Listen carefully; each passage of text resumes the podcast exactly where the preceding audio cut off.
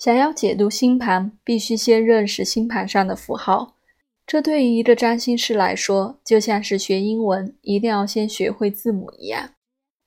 现代占星师与其说是在解读天象，还不如说是在解读星图上的符号。通常在每张星图的最外圈都会以三十度为一个单位，并且在这十二个空格里标上如下的符号。也就是所谓的黄道标志，这些符号分别代表着黄道上的十二宫，以及大家所熟知的十二星座。这十二个星座有许多种分类法，首先就是所谓的二分法，以及将十二星座分为阴性和阳性。开始的白羊座为阳性，下一个星座金牛座就是阴性。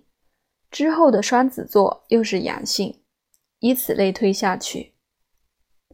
阳性星座多半具有活跃与主动的特质，包括白羊座、双子座、狮子座、天秤座、射手座、水瓶座；而阴性星座多半较为被动，包括有金牛座、巨蟹座、处女座、天蝎座、摩羯座和双鱼座。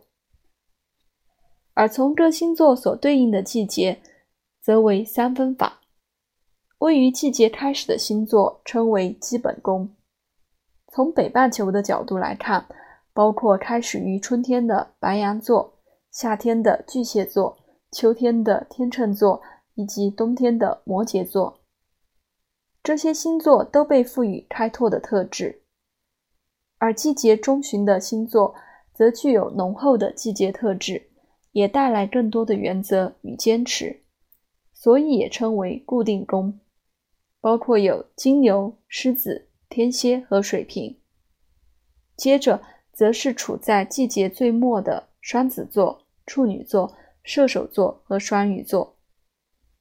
当太阳走到这些星座时，带来了季节的变化，因此变动不稳定的特质也升值于这几个星座中。因此又称为变动宫，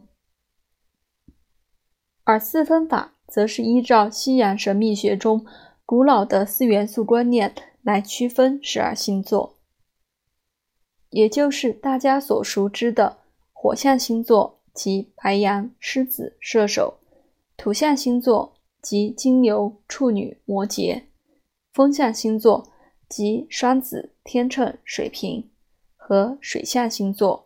即巨蟹、天蝎、双鱼。